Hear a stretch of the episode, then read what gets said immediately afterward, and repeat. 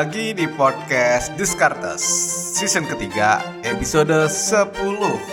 Setelah lama banget kita nggak bikin serial podcast yang bisa kalian dengarkan di mana aja. Tema kali ini gue akan angkat judul mahalnya fokus sebagai modal untuk meningkatkan income. Buat yang baru join podcast Descartes di season ketiga ini, gue akan ngebahas petuah-petuah kuno dari tokoh-tokoh yang memiliki pemikiran besar dan kita ambil maknanya. Tentu masih relevan dengan kondisi dunia sekarang dan ditambahkan opini dari gue pribadi. Kali ini lebih ke prinsip kacamata kuda ya dalam menjalankan bisnis. Kita akan belajar dari seorang taipan. Ya siapa sih yang gak kenal dengan Jack Ma, pendiri salah satu perusahaan e-commerce terbesar di dunia, Alibaba Group. Dia bilang ini, agar usaha kamu menjadi besar, maka jangan fokuskan pandangan kamu ke pesaing, tetangga, samping, ke kiri, atau kanan gitu. Katanya seorang pebisnis itu harus fokus ke depan, ke pelanggannya. Nah, kondisi itu mirip dengan seekor kuda yang dipaksa untuk menatap ke depan dengan cara kacamata ya, kacamata kuda makanya kan. Ini adalah sebuah wisdom yang dia terapkan ketika menjadi pemimpin Alibaba. Ya, kita tahu Alibaba pernah menjadi salah satu e-commerce terbesar di dunia, bahkan valuasinya ya 11-12 sama Amazon. Dengan fokus pada apa yang dibutuhkan pelanggan, Alibaba bahkan mampu memenangkan persaingan dengan eBay. Tahu juga kan itu perusahaan e-commerce dari US. Jadi filosofi kacamata kuda ini dapat kita lihat pas Alibaba berusaha mempertahankan pelanggan dari ekspansi bisnis pesaingnya. Nah ini ada cerita dikit nih. Jadi sekitar tahun 2004 eBay itu berusaha tuh masuk ke pasar China. Mereka ada investasi yang gede banget. Pelan-pelan nih berusaha menggeruk pasar Alibaba. Jack Ma itu kan dari China ya, jadi harus mengambil langkah defensif. Kemudian dia bikin situs namanya Taobao, yang dalam bahasa Cina itu artinya harta karun. Tujuannya biar tidak digerus nih market sama si Alibaba. Nah si Taobao ini membuat eBay makin agresif. Jadi dikucurin tuh duit makin banyak tuh, sampai 100 juta dolar. Promosi di berbagai platform. Tapi meski segede gitu, eBay ternyata tidak bisa menggrab market dari Taobao, tetapi sebaliknya. Artinya apa? Orang-orang yang mencoba eBay ternyata justru masuk ke Alibaba gitu. Bahkan pada tahun 2006 perusahaan eBay itu harus menutup operasinya di China. Apa itu? Kenapa kayak gitu terjadi? Jadi ternyata Jack Ma ini bisa, ya dalam tanda kutip ya, mengusir eBay karena dia ngerti nih karakter dari pelanggan di China. Dia ngerti karakternya. Dia ngerti bagaimana habit pelanggan di sana. Ya pertama karena dia orang China juga, yang kedua sekelilingnya juga orang China, dimana dia ngobrol nih sama orang-orang sekelilingnya.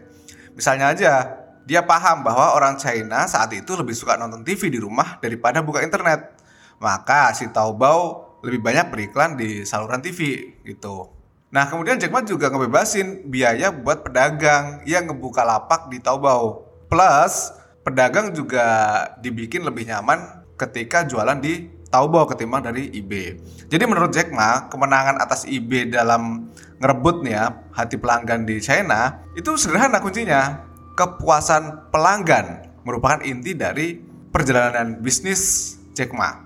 Gue mau quote salah satu kata Jack Ma. Jika pelanggan kami mengatakan, Jack Ma, kamu harus membangun lebih banyak gudang, maka kami akan membangun gudang. Kami melakukannya bukan karena ada uang, kami melakukannya karena itu perlu. Nah, prinsipnya Jack Ma ini benar-benar customer oriented sih kalau gue bilang ya. Sekarang kita bisa melihat ternyata setelah menguasai China, Alibaba sudah sejajar nih dengan perusahaan e-commerce lainnya yang gede-gede. Ya gimana enggak? Masuk ke China aja susah loh perusahaan dari luar negeri gitu.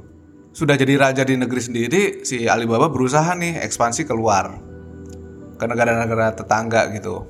Nah ini dilakukan dengan cara kolaborasi. Si Alibaba masuk ke pasar Amerika Serikat ya, untuk menggrab market di sana. Si Alibaba bilang nih menjamin kerahasiaan data kalau ada perdagangan dari Amerika Serikat yang membuka lapak di situsnya. Nah, ini kan juga menjawab kekhawatiran para pedagang di Amerika.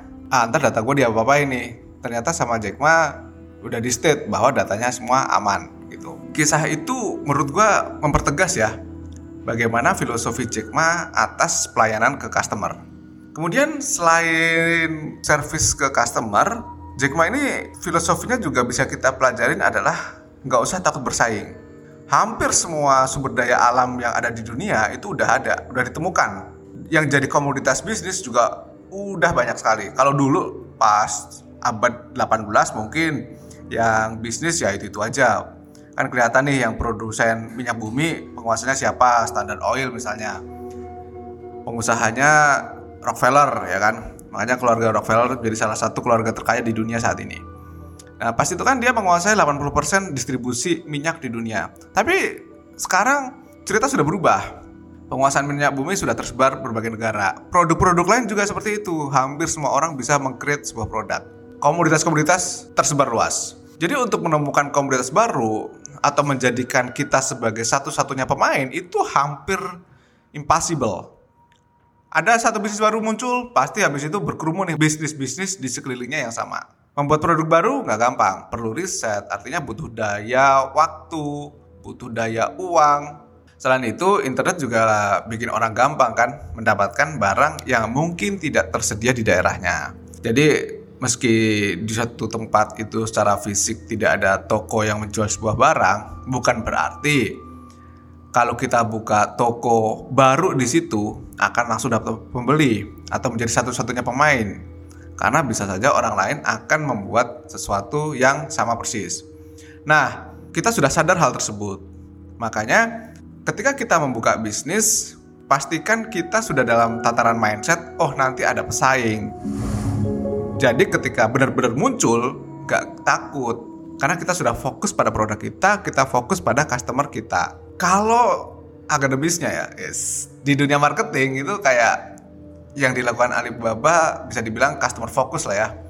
Dituntut memberikan pelayanan kepada pelanggan. Jadi kebutuhan apa yang diperlukan, bagaimana habitnya, sehingga kita tahu nih bagian mana yang perlu difokuskan agar bisnis berkembang. Makanya kan big data itu penting. Data itu menghasilkan sebuah produk yang pas. Kalau kita sedang mulai usaha, ada beberapa hal yang bisa dilakukan. Yang pertama adalah mendengarkan opini dari customer. Ini terutama bagi yang baru mulai bisnis adalah hal yang sangat sulit. Kenapa? Karena mendengarkan opini, mendengarkan kritik kadang-kadang nggak siap. Nah, padahal itu mahal sekali. Bagaimana bisa kita bikin produk yang sesuai dengan kebutuhan kalau perusahaan tidak dengar opini dan keluhan pelanggan? Yang kedua adalah selain kita bisa mendengar dari pelanggan, kita juga harus membuat usaha kita merasa mendengarkan keluhan mereka. Jadi pelanggan itu merasa, oh ya gue udah ngasih pendapat kayak gini, ternyata bisnis atau perusahaan mengikuti pendapat dari dia. Jadi si customer merasa didengar. Itu happy loh customer. Yang ketiga adalah ketika mulai berbisnis, pastikan bahwa bisa terkonek sama pelanggan. Entah itu via media sosial, entah itu via WhatsApp atau number gitu ya. Kenapa? Karena semakin mudah kamu dijangkau oleh pelanggan, lebih mudah berkomunikasi, maka kemungkinan ada transaksi pembelian makin besar. Nah, ketiga hal ini yang harus dilakukan ketika kamu sudah membangun customer focus, sehingga produk yang ditawarkan diterima sama market. Mirip sama prinsip kacamata kuda ala Jack Ma.